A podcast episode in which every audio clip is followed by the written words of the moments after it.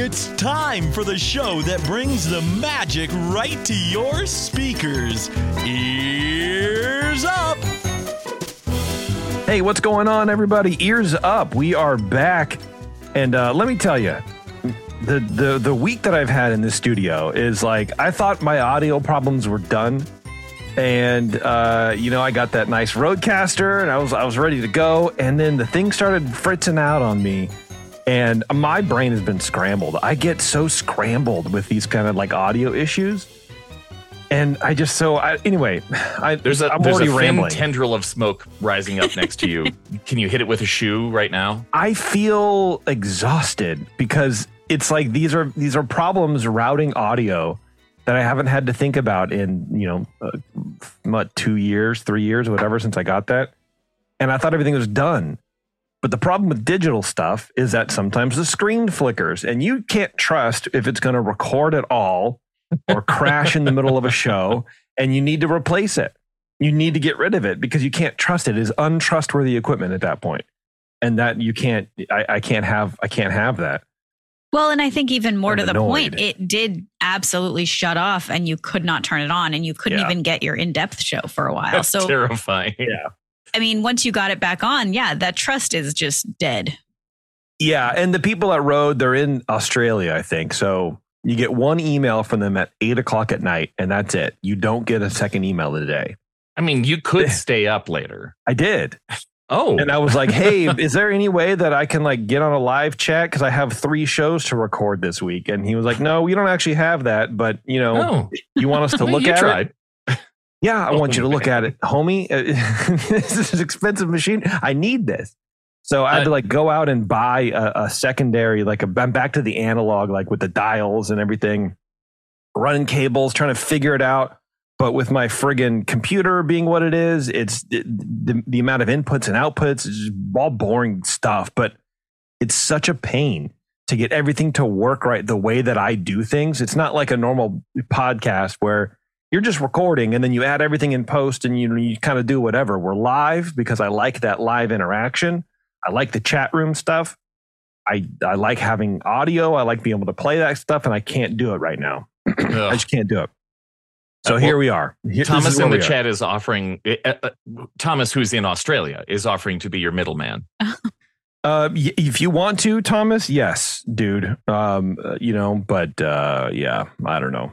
He I'm, uh, also had the great idea that we should um, have one of these companies sponsor the show. oh sure, yeah. Then we can just get it free. But then we have to talk about how great it is. And that's going to be the hard part. Sure. Well, well, mainly we have to share our listener numbers, and you know, Sennheiser or We're- uh, we're- Behringer isn't going to touch us. We're just just a skosh under twenty thousand. Sure. Per yeah. day. Sco- Yeah. Skosh. Oh, you want proof of that? Well, I'm sorry, I can't provide t- that to you at this time. Oh, because my because my mixing board is on fire. Yeah, that's right. Yeah. But anyway, uh, we have a great show for you today. We have the history of Mr. Toad's Wild Ride in Disneyland. And uh, I did a lot of research on it. It's like half about the man who designed it, uh, Bill Martin, and the other half is about the ride. I mean, the ride is the ride. There's not a whole lot of like real history to it. It hasn't really been, it's been touched like twice. Uh, but it's still fascinating information. I have like seven pages to go through and a couple cool Walt quotes and a couple things about Walt and about the park on opening day and you know just kind of like little uh, little nuggets of information. But uh, this was pretty cool. It was a fun it was a fun little experiment because I love Toads. Oh, I think yeah. Toads is a great ride, and a a lot of people poo poo it, and I don't understand why. I really don't. I don't get it. I'm I'm delighted every time because I come from a Walt Disney World background where it was the greatest ride ever created, um, in my opinion, and at least I get a taste of it. I'm sorry, I'm sorry, you still have an inferior uh, Toad at Disneyland. Uh, I shouldn't call it inferior. It, it exists, Right? Yeah, it's Um, better than one you have right now in Disney World, yeah, which is which is a Winnie the Pooh ride. which is That's Winnie the Pooh. okay. Right? Yeah, Yeah, I was all going to right. say there isn't one. no, there. not anymore. Oh, okay. They they Yeah. turned half of it into a gift shop, so you know. I mean, it was a lot of real estate, you know, and they, they looked at it and they're like, wow, wow, we could really pack a lot of souvenirs in this. Wow, Taryn blinded herself. Wow, look at that. There you go. Yeah. Listen to the Supreme Resort. We did a whole thing, a whole really weird thing on Halloween about Okay. uh, the Okay. Walt Disney World Toad. There you go. You could do that.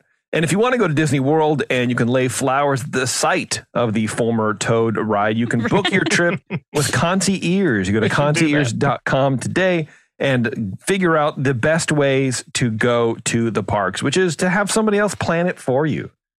Honestly, that's what we all kind of want.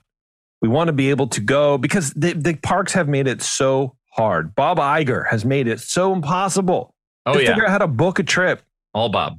Just It's don't true. do it. Some it's like with me and my audio. If I could, if I could, if someone would go, "Hey, brother, let me plan all this for you. You just pay the money." I would go, "Yes." Are you going to charge me for that opportunity? And they would say no. I would say then double yes. And that's the same thing as concierge. They don't charge extra for it. They don't charge any extra to help you plan your vacation. But if you want help uh, making reservations, navigating Genie Plus, getting park reservations, all of that kind of stuff, they do it all for you and it's for free. So check them out, concierge.com. And in fact, you know, I've been talking about doing these giveaways. I I meant to like solidify all that this week, but I had to, you know, obviously do all this audio stuff. But I think what I'm going to do, um, I have a couple. Uh, actually, I have five boxes over there. One, two, three, six, five, whatever. Um, of prize packs already gifted or already uh, boxed up, and, and I'm going to be giving them away. There's a lot of cool stuff in there. Two are from Patreon people, so all you have to do is just be a Patreon supporter, and you're going to get a prize pack. And there's like a shirt and you know a bunch of stuff, right? You're in a Uh, raffle for one. You don't have. You, Yes, It's not everybody. Not- That's No, yeah, everybody all gets one. No, no, no, no. yeah, I'm gonna, I'm gonna, I'm gonna pick and choose, and it'll probably be on the Christmas show, uh, which is like in a couple weeks. Mhm. Um, and then I want to do a giveaway on social media for everybody else, probably three prize packs there.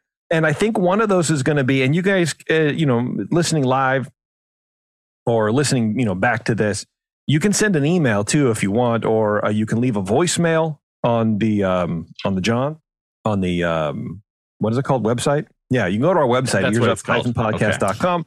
Yeah, and leave a voicemail if you want. And I want to hear a, I want to hear a, a Christmas story that involves Disneyland or a Disney trip or something like that. Give me give me some sort of content in, a- around that. What's a good Christmas memory you have, or excuse me, a scary Christmas movie or uh, Christmas memory or funny Christmas memory, something like that involving the parks in some capacity. And if you want to send me an email through there too, you can just do that as well. But if you want to leave a voicemail, that'd be fine too. But uh, the best one of those, and we're going to put this on social also, so people can you can just write it on, you know, uh, leave a, a a comment underneath the social post. But and then we'll pick you know two or three of those winners and give Cool. them some stuff. So it'll be fun. So be sure to check that out. it's good stuff. It's it's like it's ears up vintage. Yes, that's Cool. right. Yeah, it's a couple stuff from our hundredth episode, and you know, stuff, some books. we Yeah. like stuff. Yeah. Yeah, And not? things. and things. Mm, know, before- I'm before sure I about get to- Before I get to the show, uh, Jeremy and I were talking on um, on in depth, and I had put this to the uh, to the Discord uh, a couple days ago. But I had a thought experiment for everybody, and I want to run it by you guys. I want to get your opinion on this. My thought is so Hall of Presidents in Disney World. Let's pretend they got rid of it. Okay. my my my feeling my vibe it, that's not long for this earth. So why don't we help the company out now hmm and plan what would go there? What should be in hall of presidents in disney world that doesn't exist yet? Okay. my thing is something with sam the eagle some muppets kind of thing i think that would be cool um, a few people in discord had some really cool ideas maybe we should pull Oh, those yeah. up Yeah. While What you're you bringing those up, Yeah. I, I saw that question earlier this week, and it, it just suddenly it clicked. And I haven't listened to in depth yet. I'm I'm a, a couple days behind on things, but um, the uh, outside of the Hall of Presidents, there used to be fairly recently there used to be a Muppets show about American history. I think you retool the Muppets show to draw people inside and do your your Muppets history show. Um, do it bigger than they used to do it because watching that, uh, watching the Muppets do American history outside in Liberty Square. I, I remember I was so excited to see it, and we walked through, and one was starting, and I turned around. My wife said, "Why are you crying?" like it's so good. It's so good. yeah So I, I I look forward to listening to your take on the Muppets thing. I don't want to like steal your your Muppets idea, but do the do the puppet show outside to draw people into the Hall of Presidents. Sure, and then have a Because- bigger a bigger show. Yeah, I don't have the show planned out, by the way. It's just literally Sam the Eagle, uh, the, and th- that's it. I don't know. Chip, I love Chip. you know, Pepe the King Prawn. Like, well, you know, oh, of course, what else? Yeah. You know, the classic, the hitter, the heavy hitters. right. You But know, yeah, have them tell the stories of various things, and yeah, Yeah, because you know, Hall of Presidents, like you can't really. I don't know. I feel like that sort of level of patriotism doesn't really resonate anymore with a lot of people, and I think you need to switch it up. so I have a thought. Uh oh. At Disneyland, of course, we don't have Hall of Presidents, the show. Uh, we have Abe Lincoln, right? Sure. So you want to replace it with something similar to that, like where it's a it's a it's an animatronic human historical figure. Sure. do you? Because I think people so. don't go to that, yeah, um, that is true. except for like me and Dan. I don't know. That's true. But I go to it because I, I like being in there, but I don't like the show. yeah, The show is thoroughly boring. it is. Yeah. But I mean, I would rather be in history class taking notes than listening to this, like, you know, patriotic music. I just don't, it's not my, I don't know. Yeah. Um, what if it was instead of the Hall of Presidents, instead of Abraham Lincoln, it's along the same lines, but it's Martin Luther King Jr. doing his I Have a Dream speech. That would, that would be, I think it makes perfect sense. that would, that would spark a war unlike this country has ever seen before. There's no way. I don't A civil war, perhaps. yeah, maybe brother might fight against cousin. I don't know that it would. I mean, he's a pretty commonly known. I mean, it's y- y- it's commonly known, but I there are there's a section of people who would be who would not enjoy that, and I feel like they live. In they that all live area. they all live there. Mm, So yeah, uh, you know, I don't know. Maybe. Hmm. I don't know. I'm just putting it out there. You know what? We can we can come back to it if you guys want. We can we can mothball the the, Yeah. the very elaborate statues of presidents and it, that's why putting cartoon characters well the puppet characters in there is less crazy Yeah. well, I think that, I, anyway. I think than they should. putting get- a major american figure yeah, again, again, and again.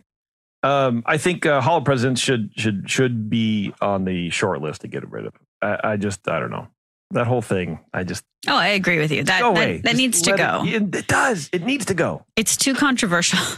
American presidential presidents VR are, are, are, experience. are too controversial That's right. these days. Oh yeah, absolutely. um. Okay. You know what? Let's do. We're gonna do toads. We're gonna do toads, Let's and do then we're gonna go because uh, the drink we have to make uh, is fairly complicated. uh-oh Eric, I mean, I haven't made any coffee for it. Have you? Uh, i have leftover coffee from this morning enough to What? Darren, get a load of this guy. He has leftover I know. coffee. I've never even heard of of that Yeah, before. what? I- What are you talking sometimes i leave before i finish the pot and then i have to make more coffee at work Hmm. that's basically it yeah Why don't you get a to go cup? Yeah, or a thermos is what it's also A to- called. No, no, no. I Yeah. bring a thermos of coffee to work, but I have coffee at home and then I fill my thermos, and there's usually enough coffee left to make this particular drink. Okay. well, hey, Mm. look, man. It's very precise. Okay. It sounds really precise, and I, that's what I really appreciate. All right. Okay. All right, Mr. Toads. Well, you know, I, what I'm realizing when researching Mr. Toad's Wild Ride history is you can't talk about Mr. Toad's Wild Ride without talking about the man responsible for the direction of it all, Mr. Bill Martin. Bill Martin left 20th Century Fox in 1953 to help Walt create the Disneyland park. He was an art director and set designer, so as you can imagine, these skills were highly useful in manifesting Walt's vision of Disneyland. Dick Irvine was the man who brought Bill over to Walt Disney Studios, and in the lead up to actual construction of the park, Bill toured many theme parks on the East Coast to dig up inspiration. Fairmount Park in Philly, Palisades Park in Jersey, and other parks in New Orleans, Cincinnati, etc. Bill was part of that original WED group with names like Harper Goff, Bill Cottrell around him. They had offices above the Main Street City Hall when the park opened, which kind of makes more sense as to why Walt's apartment was located on the other side of that building. This I didn't know. There were the, Hmm. there were WED office buildings above City Hall. That's the dream. That's, That's the the, dream. dream. Is is not only do you work for WED, but you work in Disneyland. Your office is, is the park. Yeah. Yeah. I mean, which made sense because the park, you know, uh, admittedly wasn't finished when it Mhm. opened. Right. and everybody knew that and walt knew that wasn't a secret right so what better place are you going to and every saturday walt would go with the heads of each of the areas and do a park walkthrough before the park opened and say what can we do better how can we expand this every week Yeah. So it's it, you know of, of course they're going to be on site And office space wise, that was either amazing or absolute trash. well I considering mean- walt lived down the hall like, essentially you know because you have city hall and then you got the bathrooms or whatever and then there's the firehouse right so you have Yeah. your offices and then a, a, a hallway and then walt's apartment and it's all forced perspective, so it's it's also a little smaller. Maybe I haven't been up there, but is isn't it smaller? It's small it looks small. that apartment is very small i don't know what's up there now i should ask what's up there now but um probably storage you know no one Wigs. It's the wig department. can, can, can you imagine being the dude who has the office and say oh well it's my office now you know it's like everyone would be so mad at you oh yeah. but anyway, I thought that was fascinating. I didn't know that. I had no idea that there were offices, you know, right, you know, right there. Originally named as the set director for Fantasyland, seemingly back when Walt was still looking at this park as more of a movie set than what it morphed into. But after opening day, Walt knew he needed someone to manage his future expansion ideas. So Bill went on to supervise the park's expansion over the next decade. He later became vice president of design for Walt Disney World and was responsible for so many improvements and additions to the parks. He was in charge of the master layout of the Magic Kingdom. He did the track layouts for basically all fantasy rides. The mine train through Nature's Wonderland, and it was actually his idea for not only the mine train, but as well as the donkey ride, which Walt loved. He was a big fan of the donkey ride. And Great. Bill worked on the small storefronts that used to be in the mine train area that are now part of that last leg of Big Thunder. You know, we were coasting into Disembark, the saloon and whatever, and you can hear all those things. That was Bill's. Bill worked on those. Hmm. Bill did the layout for the Pirates of the Caribbean and Haunted Mansion tracks. Both of those he Hmm. he laid out. Bill contributed to uh, Bear Country somehow. I'm not really entirely sure on that. Uh, he did the layout for the submarine ride, for the motorboat ride, for the monorail. He was responsible for weaving the monorail through the uh, Autopia area, doing that whole layout. He was responsible for the Matterhorn layout, Chicken of the Sea pirate ship. Uh, and then in researching this, I learned that the mermaid on the bow of that ship was based off of Tinkerbell, which I don't know if we. It seems like something we, we should have talked about before, but I was like, oh, that's cool. Mm, yeah. Um, he laid out the track for the storybook Canal Boats. The, he did the waterworks for Swiss Family Treehouse, and on and on and on. And Bill was uh, uh, just uh, an indispensable part of the team, and did so much of the basics and the foundations for for Disneyland and those like classic attractions. Bill had a lot of ideas for adding little fun attractions into Disneyland. He once wanted to put what's called a camera obscura at the top of Sleeping Beauty Castle, but apparently there wasn't enough light for the camera to work. Mm, too bad. Dating back to it, do you guys know what a camera obscura is? It's like a hidden camera. No. I, I mean, I'll tell you, but I just didn't know. Well, yeah, it, it- yeah. It's some sort of optical effect inside a building, and Yes. um, Dating back to at least the 1600s, camera obscuras are basically a pinhole camera that you would use to view a solar eclipse without burning your retinas out. Uh, The name comes from the Latin words for dark, which is obscura, and room, which is camera. In the 1700s and 1800s, the camera obscura was also a useful accessory for the wealthy taking the grand tour of like Italy or whatever to make drawings of landscapes or classical ruins. The camera would project a reversed image of whatever it was pointed at, and it, that would allow artists to essentially trace a landscape. And there are actually some art historians who think more than a few master painters like Rembrandt and Vermeer used this technique to bring an extra layer of detail to their paintings. Maybe it's cheating, I don't know. But the camera obscura is maybe is only focusing and reflecting light and not capturing it. The next big leap was when the uh, in the 1800s was to combine a device like a camera obscura with a material that would alter when exposed to the light and would then preserve the image. So it's the earliest um, camera Wow. it was Cool. based off of this. The image was so cool, they want to try to capture that, and that's why you see you know a lot of like Victorian era or early era uh, photographers with their head over the camera Yeah. uh, under the blanket. It's because you need darkened room to get the light just right. You need uh, too much light will kill your view, and it'll just it, it'll ruin the image. Okay. It- this ties in perfectly with the uh, the window that I'm not allowed to talk about tonight. Uh, George K. Whitney. I'm sorry. Now- literally, it there's a camera obscura thing with the window. Well, you know what? If we have time, we'll uh, we'll we'll talk about it. Okay, yeah. If we have time, otherwise we'll save it for another time, and everybody will know about camera obscura, and I don't have to talk about what that means again. There you go. Now, I wasn't sure what function this camera obscura would serve way at the top of the castle, but I did find out there's a camera obscura in San Francisco. It's actually like a really famous landmark that's been there for over 100 years.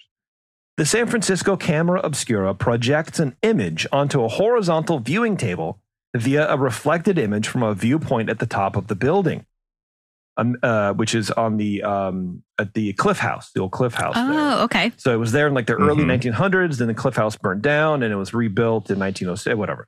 Um, a metal hood in the cupola at the top of the building slowly rotates, makes a full revolution in about six minutes, allowing for a 360 degree view around the building. Light enters the building via an angled mirror in the metal hood. It then passes through a lens and is projected onto a parabolic white table in a black room. So this camera would be constantly rotating atop the castle, showing folks down at the bottom in a dark room, basically an aerial view of the park. Wow. Okay, Right. I'm gonna in, I, I'm gonna interject here because literally George Whitney Jr., who has a window on Main Street, owned that building, What building? The Cliff House? the camera obscura, and the Cliffs House. Like, That's awesome. Wow. What? Man, look at I had us. no idea this was getting into where you're going. yeah, but- neither did I. But yeah, and we'll the- talk about it someday. Yeah, and these are the things. It has nothing to do with Toad. You know, has barely has anything to do with Bill Martin, but it's like his idea. But I thought it was so fascinating. Imagine Yeah. going to the castle now, and you go into a room, which maybe presumably is that um, uh, maybe the handicap viewing room. If you don't want to go through the thing, M- maybe you're just in there and you see just this rotating like view of the park. I think that'd be so amazing. That'd be really, That's really neat. cool. Yeah. Uh, speaking of the castle, Bill gave an interview years ago where he reflected on why he liked working with Walt so much and uh, vice versa. And this was a little Walt interaction that I thought was pretty funny. It's I have like a, a couple long quotes from Bill here, so bear with me. He says, "quote We were walking back to the animation building from Bob Mattey's. Matley was a, a special effects guy at Disneyland, so maybe his office or something. And Walt says to me, "You know, Eyvind Earle thinks that the castle turrets should be different colors orange and black and pink and red and purple and yellow. What do you think about that? I said that they should all be blue like slate. He said, I think you're right. A lot of the guys who had worked with Walt a long time didn't want to make decisions until they had gotten input from him somehow. I came from Fox Studios, and when they asked me a question there, I told them what I thought. So I did that when I went to work for Disney. I guess Walt appreciated some outside thinking. I remember a time when this one guy was working on some ideas for Fantasyland. See, you, you can always tell when a story's never going to go well. Oh, yeah. This one guy. This one guy. yeah. Um, this one guy was working on some ideas for Fantasyland, and I was in the meeting when he was showing these marvelous drawings to Walt. Walt was there looking at them, and Dick Irvine and myself were there. I don't remember if John Hench was there or not. When this guy got all through explaining his stuff, he said to Walt, quote, You know, if you can't do it this way, I don't know how you're going to do it. Walt didn't say a word. The next day, the guy was gone. Walt Oh didn't, oh, no. Walt didn't like that hard sell kind of talk. Walt appreciated flexibility from his people, and he usually knew in the back of his mind what he wanted. Um, if you can't do it this way, brother, I don't know how it's going to get done. Peace. Gone. Wow. Deuced. yep. I want to know who that was and where they went to because that Yeah. what a good story. I got fired from Walt Disney for trying to hard sell my ideas. Yeah. No. Well, not thinking outside the box enough for Walt. Yeah, not being open enough to Walt's ideas. And that's all, you know, that's all I think Walt wanted. Here's my idea. If you can have a better idea, I want to hear it. hmm If not, yeah. and That's do fair. what I want to do, which is totally fair. I mean, he he's the boss. He's the money guy. you know. On opening day, Bill was one of the people who actually lowered the drawbridge to signify the opening of the park or whatever it was. It's a big deal. It's a huge, yeah. I mean, it's kind of neat, right? They did that like twice. Yeah. So here's a here's a here's like two paragraph quote from uh, from Bill telling the story. It's a fascinating story. On opening day, I hung around inside the castle. I was one of the guys that helped raise and lower the drawbridge by hand. The show started, and the ABC cameras came down Main Street and up to the bridge. We raised the portcullis and lowered the drawbridge, and all the Disney characters went running out into the hub. I was back there inside the castle off camera. We had quite a scare at the beginning. I think it was the day before. There was a small gas leak somewhere under the castle, and there were a few little blue flames along the base of the structure in the courtyard opposite Merlin's magic shop. You know, the park was built so fast that they laid down a lot of cable and pipes without records. And the guy that found them later was Bill Evans when he went to plant the trees and bushes with his backhoe. This No. was the day when the press was all around and they were hoping to get this problem on film. I guess they wanted to see Sleeping Beauty Castle go up in smoke. The reporters were there, and one of the cameramen even was up on a big ladder. The park publicity people were pleading with the reporters and cameramen not to take a picture if a fire started. That would have been traumatic just before the grand opening. Then I came strolling along through the side entrance and up the walk, and I was smoking a pipe at the time.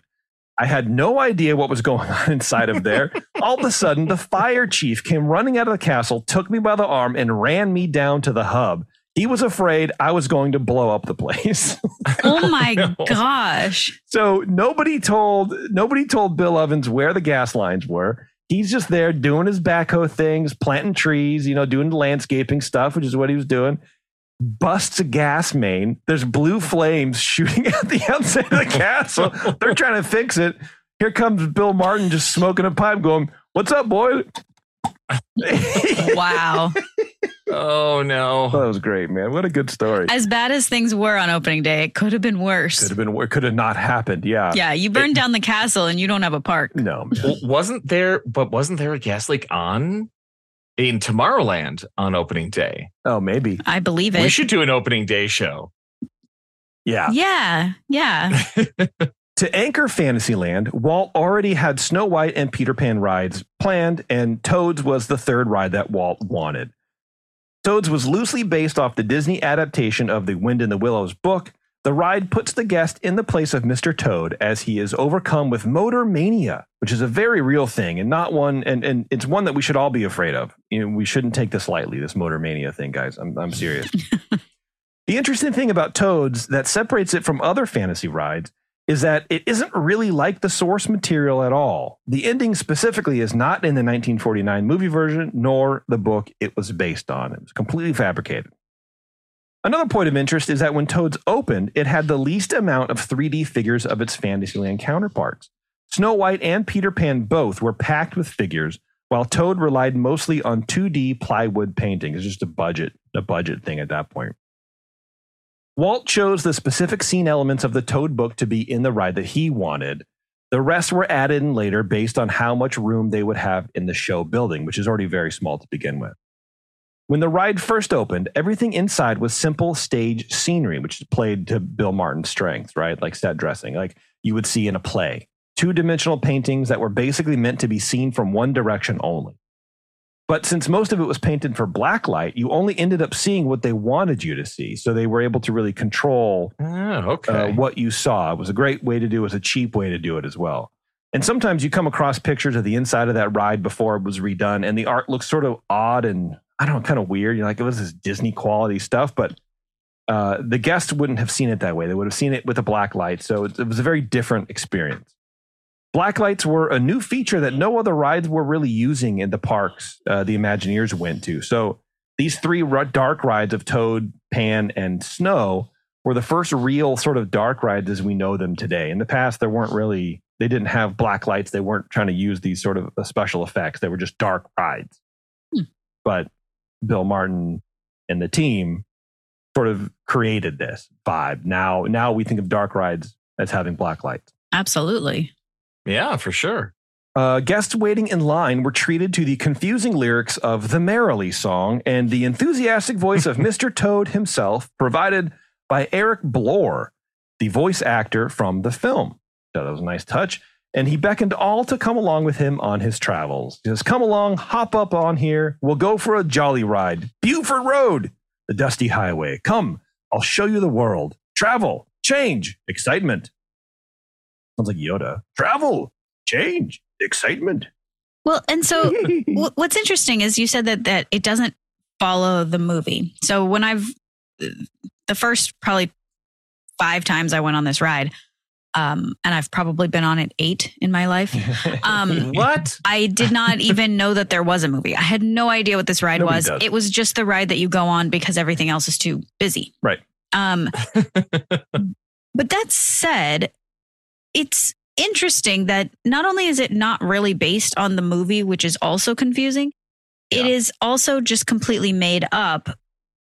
But it doesn't make any sense anyway. Like they they took something that that was hard to follow and they made it even harder to follow. And then they were like, "It's a ride." yeah, um, you know what they didn't do, like with Snow White, because it, it, you know, following the movie doesn't Right. work well. I mean, look at look at the Snow White ride. I think Pinocchio's Yeah. journey did that too. Um, Pan is sort of similar to Toad, to where it doesn't really follow the book or the movie at all. You know, there's like there's pieces that in that ride that aren't included, right? Mhm.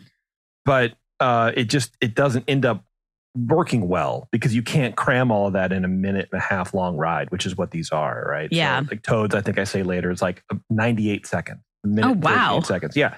So it's not that it's not that long. Hmm. So you have to do something to make it thrilling, eh, you know, a little bit more thrilling than than you know than the actual movie. But It's just the weirdest ride at It's Disneyland. weird. Absolutely. It's so weird. Absolutely. Well- yeah. Toad started off as a roller coaster concept ride. The cars would follow a downhill track towards obstacles like parked cars that would move out of the way at the last minute. Walt thought this kind of thing would be a bit too scary for small kids and, quote, the elderly. so they toned it down a bit. So Okay. probably talking about U turn. Yep. Uh, however, according to Bill, going through the devil's mouth into hell was just fine by Walt. Right. No, So- that's perfectly fine for children and Yeah, the elderly. Yeah. Hey, this is where you're going to be in about five years, Gramps. Yeah, Get don't worry about it. it now. Which is funny because you know there's a lot of people online going like, "Oh, I don't know, Walt, they go through hell. What kind of ride is this for Disneyland? Whatever." Yeah, Walt said that was great. He thought it was awesome. Loved it. I think it's awesome. He's also a weird guy. He's also weird, of course. As the show buildings were being constructed or at least assembled, I'm a little bit unclear about this. Uh, what what I read and what I think happened is that the show buildings for Fantasyland specifically were purchased from a company and then brought to the park and assembled. And then the ride, while the while this was happening, the ride was being mocked up on a soundstage in Burbank. The show buildings were prefabbed 60 foot by 100 foot metal buildings, either made by a company called Soleil or Bill misspoke in this interview, and they're just called Soleil buildings. I couldn't really tell. Huh. But they're just big metal rectangles. Plop them down. There you go. And Pretty I, much. yeah. Yeah. and I think that just that just uh, you know showcases the time constraint that they were under. Where it's like we don't have time to build these. Let's buy them and bring them in. yeah. The original Fantasyland featured canvas tent facades attached to the outside of each of the buildings, and Toads was no exception. So you look at these older pictures, um, you know, up until '83, and just they look like like a medieval jousting tent. Yeah. They look weird, honestly, but it, I guess it kind of fits, you know, the vibe of the of the time or whatever. I guess. Yeah. Yeah. And it's cheap and easy to do. Right. Yeah, I mean, there can be. Yeah, you attach these canvas tents to the. There you go. In planning the ride, storyboards were made from numerous watchings of the Disney film. Ken, Anderson, who was art director for many Disney films, and Claude Coats were the two in charge of really solidifying the scenes uh, and what they would contain. Claude had a credit on the Toad movie for color styling, so his experience in this area really helped to transfer that same feeling of the cartoon over to the ride, specifically in like the painted murals and the loading areas, or uh, just the way the characters uh, looked in the ride. Also, Mary Blair was credited with color styling as well on this movie, and I think you kind of see that in specifically in the the, the mural that they put uh, in the loading, which did, wasn't there, I guess, for opening, but later on. The ride vehicles and the ride system itself were stock items made by Arrow Development, and Bill only had three pieces of information to work with in designing this track layout. So they're going, okay, we're going with Arrow. This is this is what you have to work with. Design me a ride before you have all the information. Here's what he had. he had the minimum turning radius of the cars, which was four feet, and he had the overall length of ride time, which was a minute 38 seconds, and he had the overall building square footage. That's it. Using these three data points, he was able to lay the track down, set the main scenes that Walt and him would want, and then Claude and Ken would come in later and add the smaller points and, you know, whatever, right? Wow. Yeah. And the reason Toad is so twisty and turny is because of Peter Pan next door. That ride was built first, so it took the long portion of this rectangular show building. It takes the most of that show building, which left a very small footprint for Toad. So they had to Makes really sense. maximize the space that they had to figure out how to make this ride tell a story with a four foot turning radius in a minute and a half. Wow. And it makes it feel so fast while you're spinning around these little corners. Yeah. it- yes. a four foot turning radius is really tight. yeah. It's scary fast. Yeah. The ride was designed to eat up uh, 700 people an hour. Only nine cars were able to fit in the ride itself, with three out front to load guests at any given time, each entering Toad Hall every 11 seconds. Wow. yeah. Wow. Seems like a long time. I don't know. You know what I mean? 11 seconds? Yeah, each yeah, 11 seconds. So you have 11 seconds to like load the car, empty the car, load the car, and then shoot it out. I don't know. Doesn't it sound like a long time? No, it sounds That short like a to short me. time. Really? Oh. Yeah, it sounds like like to get people out and get people in. Like what's Space Mountain? Who knows? I don't know. I mean, that that's pretty tight over there, or like Big Thunder Mountain, where yeah, you, you want it to be tight because you only have so much space. It's the same thing. You only have so much space to do it. But in a ride like this, you can slow things down. It's it's not quite the same as Pirates of the Caribbean, where you can just pile up a bunch of people at the bottom of the Right. reverse waterfall. Because I mean, each you Um, know, each each car has like what four people, two. And there's a lot of pictures I see of like two people in these cars. In the Yeah, in the olden it's just days, it was definitely two. Yeah, in the Yeah. olden days. The olden days. Bruce Bushman designed the cars for Toad, and they were some of the very first pieces of equipment to actually even be delivered to Disneyland, which is kind of a neat little thing. Huh. They were designed to tilt backwards slightly in order to help that crazy feeling of the ride by shifting your perspective a bit while on it. Okay. This also allows that small guide wheel in the front to ride a single rail on the floor. Each vehicle has a one quarter horsepower electric motor drawing power from the rail beneath its wheels. The cars are all named individually as Mr. Toad, McBadger, Moley, and Ratty, with two each named Toady, Cyril, Winky, and Weasel. Various gags and plussings have been added over the years, starting in 1961. Here we have added doorways, more cops, uh, revised figures, and in the 1983 Fantasyland revamp, the entrance to the ride changed completely. Guests entered a recreation of Toad Hall, passing by artistic works commemorating characters from the film. A large mural shows the adventures of Toad and his motor car, pre-shadowing various scenes in the ride. Disembodied voices sing the Merrily song, but it's more like the song from the version in the film. Now the cars crash through the fireplace in the beginning instead of simply drive it past it in the uh, in the earlier version. Uh, the breakaway doors were a big addition in 1961 as well, and that's one of the things that I really remember when I think about this ride. Is you know you go into the doors, doors open at the last second. You know it's these, Oh, these kind yeah. of sight gags, right? Yeah, for sure. and they they added a lot of the stuff they were able to because they knew way more about what they were doing and how to build a ride that was exciting at this point before they didn't really know what they were doing but now it's like oh we could add this and that would be a good gag and now that everything's here i think it's settled in and then now we know what we're working with like the cops in the ride they were put in there to add a little bit of level of excitement. Like you're fleeing the police right? Since we're supposed to have broken out of prison. So we should be probably being chased somehow. So you got the the cops there. Uh, additional character flats of Molly and McBadger and a human butler in Toad Hall, as well as Ratty in front of one of the painted storefronts in the village scene, and a handful of new police officers, including one on a motorcycle. Uh, like I said, new crash doors, and uh, these being a construction barricade located in the village street, multiple breakaway flats of stacked crates and kegs in the warehouse. Uh, fully sculpted devils and red rock in the hell scene replace the original flat 2D plywood painting. Then you have the great Fantasyland rebuild of 1983. The tent entrance to Toad was done away with, and a much more stately looking manor appeared in its place.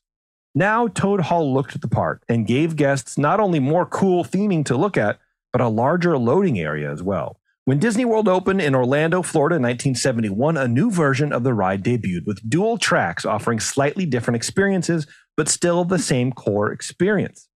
Friend of the show, Rolly Crump, was asked to design this ride, and it was his idea to not only split the rides and have two running at the same time to eat more people, but it was his idea to make each one of them different so you never knew which one you were going to get. That's cool. Yeah, It's very roly. it's very roly, right? Like, I don't know. well, roly, don't you think people are going to want to know? Whatever. I don't I know. don't know. I, no, I want them to be confused when they get out of the line. Yeah, uh, this will be fun for me. Who cares? Unlike its Disneyland counterpart, it never received the Toad Manor makeover, and visitors to Florida were subjected to a boxier kind of tournament tent looking facade painted with really gross shades of purple. They left track, uh, the left track featured such scenes as Toad's trophy room, a kitchen, a gypsy camp, and Winky's tavern, with a clever beer mug gag and weasels hiding among the barrels, and the rain room. The right track featured such scenes as Toad's, li- the, Toad's library, a barnyard with animals and chickens scattering through the air, a policeman signaling you to stop, a courtroom where the policeman is now the judge. It sounds exactly normal. Um, a jail with weasels in the cells, and a standoff between weasels and the police. Both tracks come together in a town square with both tracks circling it but never crossing. Both tracks have their own train tunnels and their own separate entrances to hell. And but uh, at that point, it's they're both the same. So both versions of hell are the same, but they each have their own independent one. Right. News of the Disney World ride's potential closure first leaked in 1997 when inside sources revealed to the Orlando Sentinel that the Florida park was planning to replace it with a Winnie the Pooh ride. To many guests, this would not have come as, as a surprise. Disney was known to close old rides to make room for new ones that appealed to younger generations of visitors. The Winnie the Pooh franchise had been kept alive um, whereas the Wind in the Willows, to Terrence's point, shortly was largely unknown to kids raised during Disney Renaissance of like what the 80s and 90s and stuff. Despite this, the threat to the ride struck a chord with certain guests. One day after the rumor broke, the website savetoad.com went live. It implored, actually, is it still up? Let's see. What year Uh, was this? It's archived on it's archived. It, because the guy who started the site works for uh, Miami University, There it is. and it's archived on his site. Uh, I may have it is read about this a lot. It is awesome. It, the, so if you go to savetoad.com and redirects to math.miami.edu. There you go. And it is awesome. It says, We tried to save Mr. Toad's Wild Ride, but Eisner doesn't care about you. Dang. You need to read this site. it's so good, if you dude. haven't if you haven't listened to the the Supreme Resorts Halloween episode and heard about the story of Jeff Moscott, the the the main guy behind all of these efforts, you need to go there.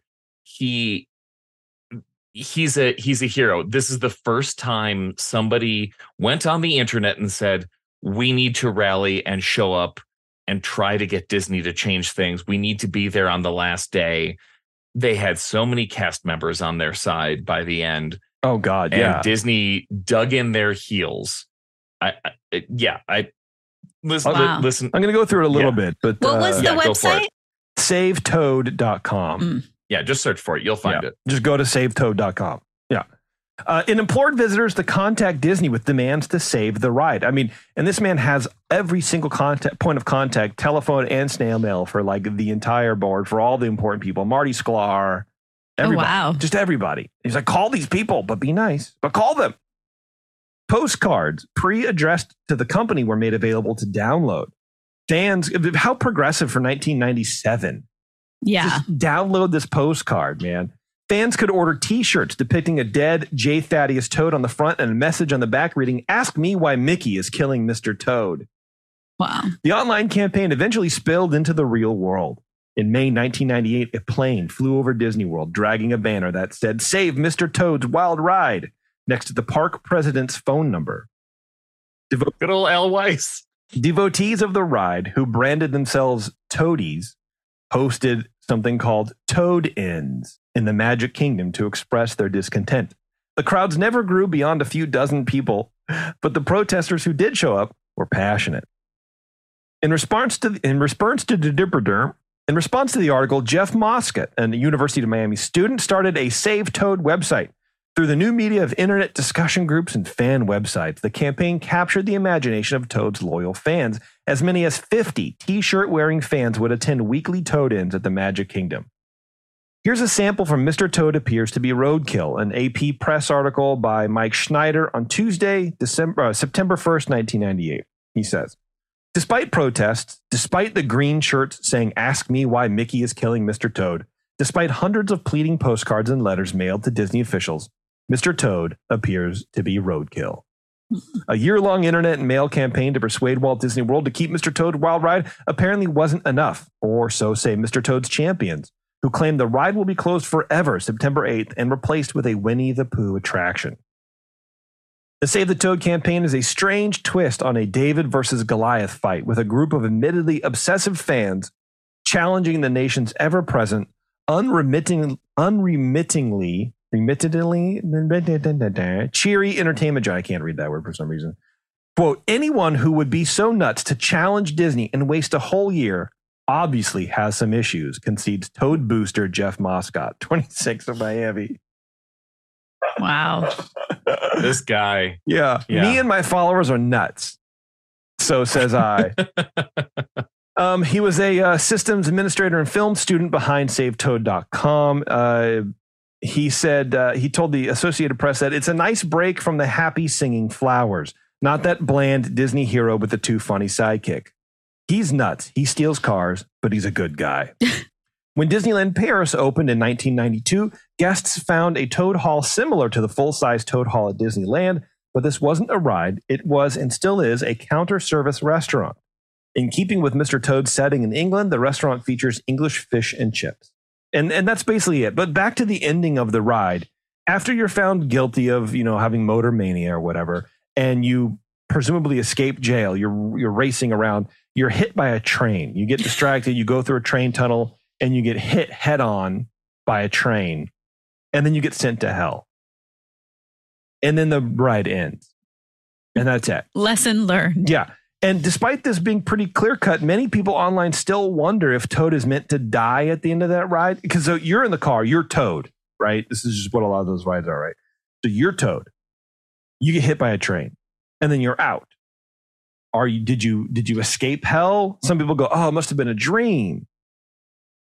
I, I, I don't know. What do you think?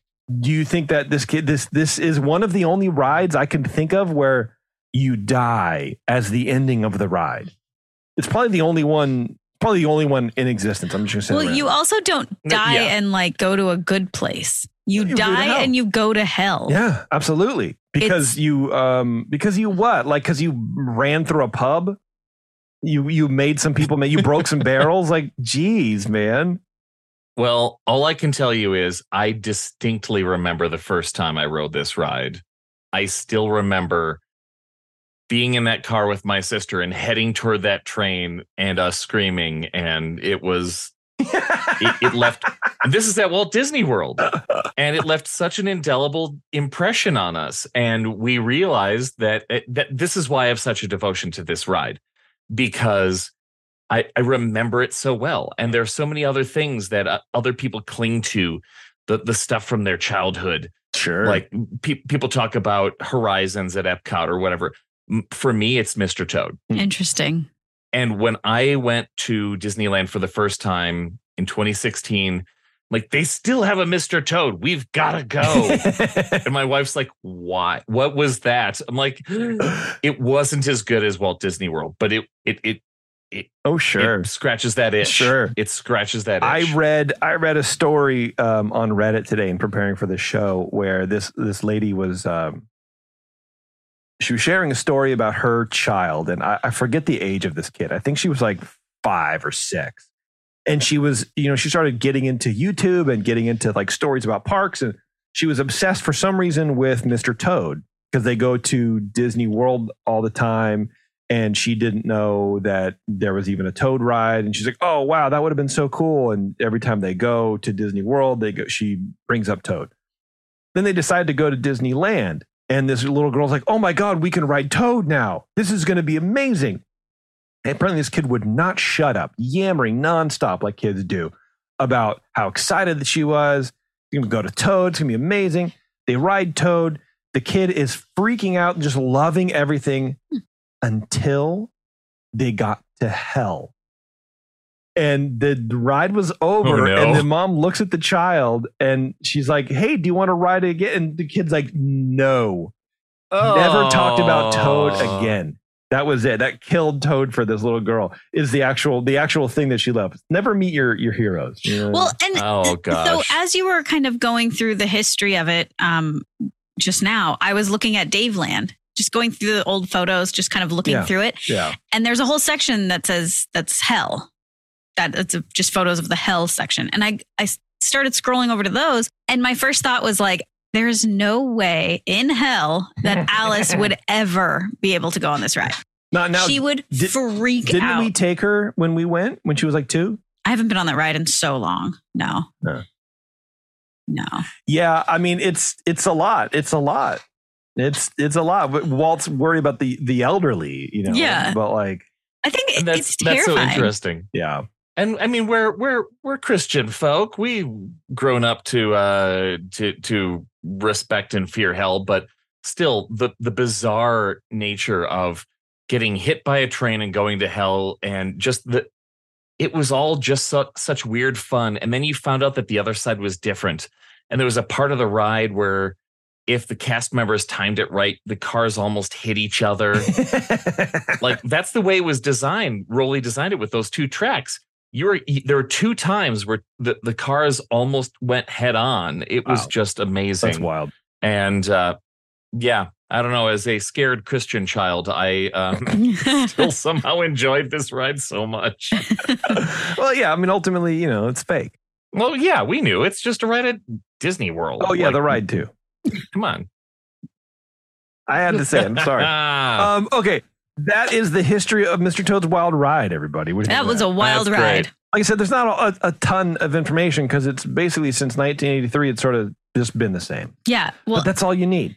and even before that, they didn't even change it much. Yeah, I mean they added like new gags and then like some figures, but I, but I think that's what lends to the charm. yeah. Those plywood flats, you know, just like just like the Pooh ride kind of in uh, in Critter Country for the most part. That's why I like those. That's why I like that Yeah, ride. it's not complicated. it's thing- low. It's low tech. Yeah. And what, one thing that you you touched on very briefly, but I wanted to bring up is the queue for that ride post 1983 is actually pretty cool. It's awesome. It's yeah, it's it's shaded. It's actually like standing in that line if if you have to is actually kind of pretty. Mhm. It's a like really nice part of the park. yeah. And there's like the statues and the the like um I don't know what they're called when it's like like a statue but on a wall. Like um wall statue. a, think. wall bust, a bas relief. I well, it's know. like a wall bust, but it's just like a, it's it's like a I don't know. Anyway, if you go there, you'll see it. But yeah, um, it's cool. I like yeah, yeah. Um, okay, let's do this. We're going to take a quick break, and then we're going to come back. Eric is going to get his window out of the way, or I'm never going to hear anything. Uh, uh, he never hear the end of it. I can save it for another time. I don't know. Um, no, because I got to take a break and we got to come back and do something. okay. So let's do that. We'll come back. We'll do the window. We'll get out of here, and then we'll uh, jump over to the secret show, do some news. So hang on, everyone. It's ears up. We'll be right back. And now, back to the show that ignites your dream wish of imaginations and magical color wonderment of forever. Ears Hey, thanks up. for sticking around, everybody. We are going to do Eric's window. Um, but first, I want to say, you know what? Shout out to Jimmy. Jimmy was out here, I think, a couple days ago for work or something. And um, he went to the 21st Amendment in San Oh, Francisco, Nice, good for him. 563 Second Street.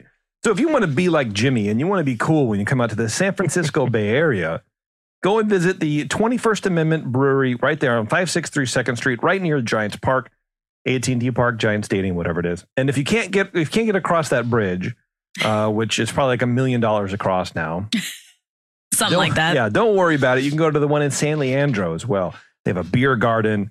Uh, cheese curds are there. and uh, big giant brew house. I think you'll probably get a tour there too. It's a great place. The uh, 21st Amendment makes incredible beer, and they're great people serving you awesome seasonal and year-round favorites like Hell or High Watermelon, Hell or High Mango, uh, Back in Black if you can find it, which is a black IPA, which is probably the only the one of the only black IPAs that I like. I haven't seen Yeah. very many at all lately, other than that. Yeah, no, it went away, Don't and, they? and even even Back in Black went seasonal. Mm. because it's just not really like in demand anymore, which is Mhm. fine because a lot of people it's okay. Here we go. Soapbox. Beer rant, yeah. Um it's like pumpkin beers. You people not a lot of people make them well. They can be made well, and so they're not popular when they're around. Mm. But the people who make them well make them well. That's Okay. what I think about about back in black and, and and black IPAs in general, where it's like Fair. yeah, I mean, I, I maybe, I may, I, I know for f- a fact, Twenty First Amendment's right there, and I maybe have had one more that was pretty good. The rest is like, this is not. I don't, I don't. It's the the the the dark malt with the hops sometimes clashes. A lot of times, It's a lot of yeah. I was trying to remember something the other day. Don't they have like a pomegranate beer? They, yeah, Hell or High Pomegranate. I think. I, Oh, okay. yeah. So that must be coming out soon or I hope out or something. Oh yeah, Pomegranate's a now kind of t- fruit, not now, but right now. like right now. Hell yeah. Looking forward to it. And you can too. So anyway, check them out. 21st Amendment. Ask wherever you find good craft beer. Ask for the 2-1A if you haven't uh, haven't tried it in it yet. And it, uh, um, it'll do you right.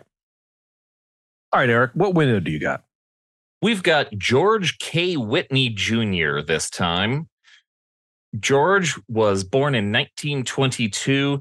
He was the son of one of the Whitney brothers.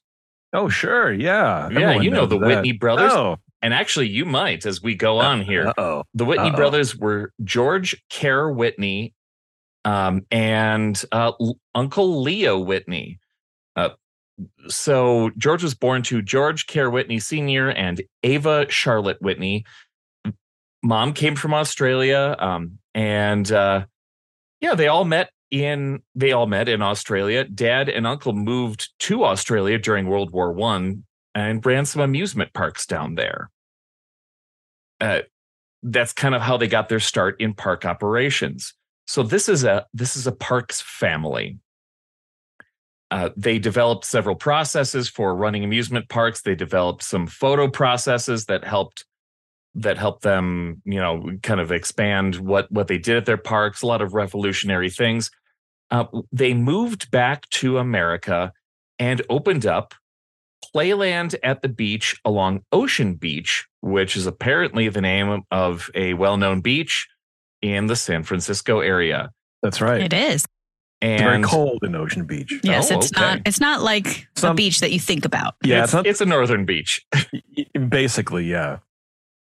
Well, uh, Playland, uh, let's see, George Sr. said, Playland is a nickel and dime business and will do as well as long as people have nickels and dimes in their pockets. Um, George Jr. said, we did pretty well during the during the depression. Good, clean, fun diversion. All right. So I guess people did have nickels and dimes. They did. Uh, George Sr. claims that bingo was invented at Playland. I don't What? have a lot to really? corroborate that, but this comes from an interview with George Jr. to the happiness of seniors everywhere. Bingo. Um, and uh, yeah, during the World War II years, George Sr. said Playland did a fantastic business. Sailors had plenty of nickels and dimes. well, it's true. See, so I just Googled bingo invented, and the first thing that comes up said it is said bingo origins can be traced back to 1530 Yeah, when a yeah, lottery probably known not. as Lo, Lo Giuoco del Lotto d'Italia, which is the Italian lotto, the original name of bingo. Wow. oh, that's great. So now, now I hate bingo. Well, Oh. look, everybody's got to got to pretend like they invented something. Yeah, in the Right. early 20s, Hugh J. Ward first came up with the concept of bingo in Pittsburgh and began running the game at carnivals in the early 1920s, taking it nationwide in 1924. He secured a copyright on the game and wrote a book of bingo rules in 1933. Well, don't let Huge Ward tell that to George Sr. They they Yeah. eventually the uh The Whitneys eventually bought the Sutro Baths Museum Oh wow. Okay. and the Cliff House properties in San Francisco. All right. I see San Francisco people nodding their heads because they know what these are. yes. Yes.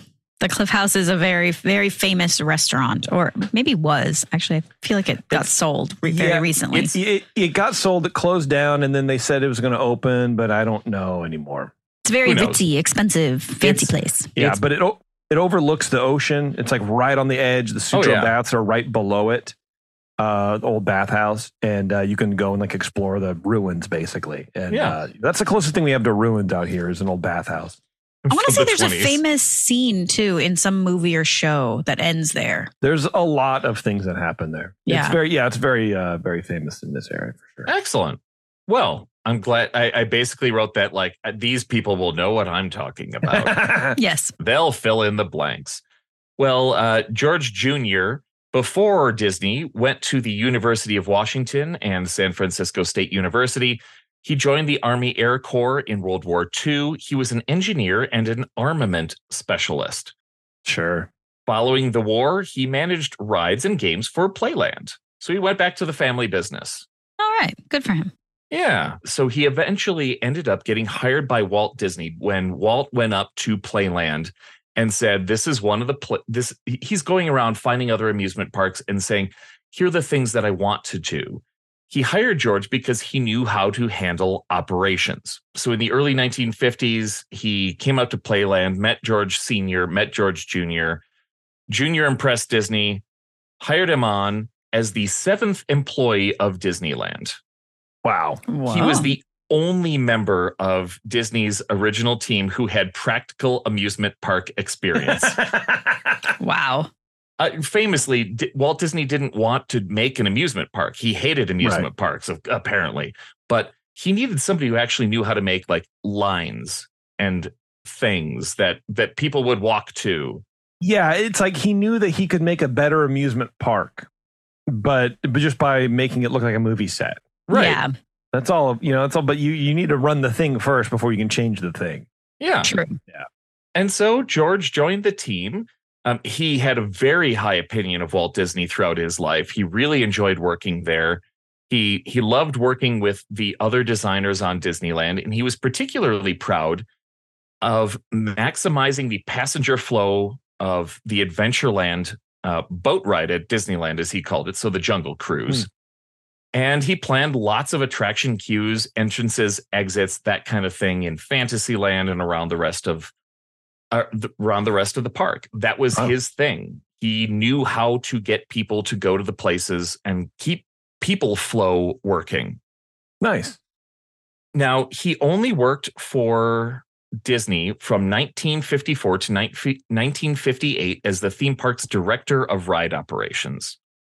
After he left Disney, he took some Disneyland ideas back to the Whitney parks.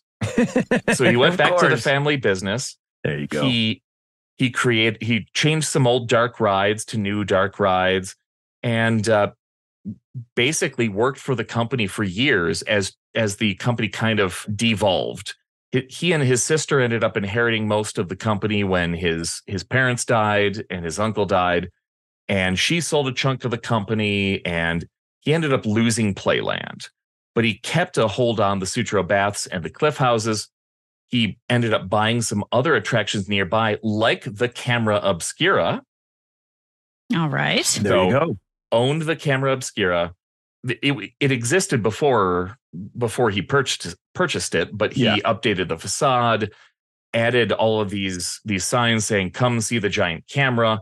Um, he updated the sky tram that was apparently near there and added some waterfalls and other things for people to look at. So he was very very proud of what he did with the family business, even though part of it had been sold out from underneath him. Eventually, he went on to work at World's Fairs in Seattle. Uh, so, the World's Fair in Seattle as Century 21's Concessions and Amusement Division Director. This is a World's Fair that Walt went up to visit in the 60s to kind of see what they were doing. He was impressed at how many visitors the World's Fairs would pull through. And uh, he Walt described the fair as pretty nice, but too small. Sure. Okay. Yeah, why not? All right. Um, and uh, George went on to be a World's Fair consultant in Montreal, Brussels, and Osaka for their World's Fairs, and he designed the 1960 Squaw Valley Olympics. Well, there you go, man. Traveling the world designing stuff. And designing yeah, lines, oh basically. yeah, he sold off the remaining um, Sutro Baths and Cliff House and beach other beach properties in 1972 for 6.5 million dollars in 1972. That's a lot. Wow. That's a lot of Good money. lord, that's a lot. Yeah. He spent the rest of his life. He left the valley and never went back, and traveled the world, and eventually settled near the Whitney brothers' original hometown of Friday Harbor, Washington. He died on September 25th, 2002, after a long illness in that town. Uh, He is survived by two children and several grandchildren. Now, George's window on Main Street is right above the market house, and it reads George Whitney, George abbreviated GEO, period, George Whitney, guns. Guns. Oh. Okay. It's been there since the park opened. But why guns? Been there since the park opened. Was, was he the first window? He was one of the first windows. I, I get, you know, and since we started doing this, I, I guess I forgot, or maybe I didn't really know or understand that, that the windows are, I thought they were relatively recent in the Yeah, I didn't know that they were history. I, they were that I, old. I don't see proof that it was there in 1955, but it was Okay. one of the earliest, and it could have been there at the park open. Um, Daveland has a few pictures. We can take one of Dave's. We can look through Dave's shots, but yeah, it's it's basically like, well, we think it was there when the park opened. Hmm. Just as kind of a tongue in cheek, like this guy built the park. He one of the people who built the park. Let's put up a window. But there's why? two, there's two names on this park Walt Disney and mine. But yeah, why guns? So a part that I left out, George Jr. created the Golden Gate NRA in 1972. That's that's that's wrong. The Golden Gate NRA is a national recreation area, a beautiful and protected national park spanning 82,000 acres. No, it's because he was an armament specialist in World War II, and they probably joked around about guns. I don't really know. The man was in hmm. charge of guns in World War II. What a what like a, a childlike fascination with things that go bang. It's like Yeah, I'm gonna I can write literally anything probably on this window. Nobody would ever know. Guns. Guns. That's just what was on his mind. Just guns. That's awesome. I love it. a, a lot of this came from uh, outsidelands.org. Look up this website if you want to read a lengthy interview with one of the men who designed Disneyland. This is a website that is uh, dedicated, it's an old website that is dedicated to the history of San Francisco's Richmond, Sunset, OMI, and west of Tr- west of Twin Peaks districts. Yes, Uh, but- but the city has a lot of like segmented areas. Like, For being seven square miles by seven square miles, it's a lot of a Oh lot yeah. of different neighborhoods, man. And there's a lot Oh, of yeah. cultural differences between them for being seven miles. Oh, like God, it's wild. yeah. and it's cool. They did an interview with this man in 2002. Like, right before he died. let's see. So September 6th, 2002 is when they did the interview, and he died. I already lost it. Um, September 25th, Wow. weeks before he died. These So people these did. people killed him. yes, they killed him with a three-hour interview. Jeez, I, I almost did that to Josh Freeze, but, but yeah, I don't think about it still. I don't think about it constantly. uh, or Rolly. Yeah, well, yeah, that too. I did, yeah, probably kill him, Rolly. You probably did, but yeah, I contributed. Check, check it out. Um, yeah, it, it it's one of those bizarre windows where you go, guns. Why guns? and uh, that's George K. Whitney Jr., uh, who good. had more experience with um, amusement parks and guns than we'll ever have. That's true. That's probably true. Very good. I appreciate it, Eric. Thank you. Yeah, that was great. And honestly, I have this newfound um, fascination with the Sutro baths because I, I I've lived in San Francisco. I've never been there, and I didn't I didn't know anything about it. if you This want to read more, wild. there are many pages on on uh, outla- outsidelands.org that can I'm tell sh- you more about the Sutro baths and the Camera Obscura and the Cliffs houses. And It's yeah, it's so weird doing these shows and like really trying to pull out good information because you you sort of go down rabbit holes. And one of the ones that I, I just remembered now, um, I posted in Discord when I was doing research for my show about the the prefabricated building Mhm. and the Soleil or whatever. Um, it, it it led me down this path to fi- to find out that the first fabricated buildings in California came from China. It was Huh. during the gold rush Huh. When the Chinese immigrants were coming over and they realized there were so many people coming to California, they just didn't have places to stay. Mhm. So they would order prefabbed houses, shacks, basically, shipped over from China, and they would just like interlock, um, you know, uh, planks of wood. They were just interlocked together, and they would just stand up, and they were shacks or whatever. So like, the gold rush brought in this. So I don't know. I just, I, wow. Crazy. it's interesting, right? Where it's like, yeah. Man, that is going to China and importing stuff is just it's old. It is not anything new. It is not anything that you can't point to one president and say they started this or whatever. This is just this is how it's been. I don't know. I thought it was very very interesting. Yeah. All right, we are going to get out of here, everybody. We're going to have uh, we're going to pop over to the secret show. If you are listening uh, live right now, that link is in Patreon already. If you're not listening live, you can go to Patreon and uh, watch the video if you want, but you can just you know get the podcast or whatever too. That'll be up you know soon, whenever. Sure. Uh, three things to do now, three pods to, to edit. But anyways, that's beside the point. Thank you, everybody. For tuning in, I appreciate it. Thank you to Sully at the 21st Amendment for being uh, uh, the guy who makes the good beers. You know what I'm trying to say? Um, Absolutely. yeah. Anyway, thanks a lot, everybody. We'll see you.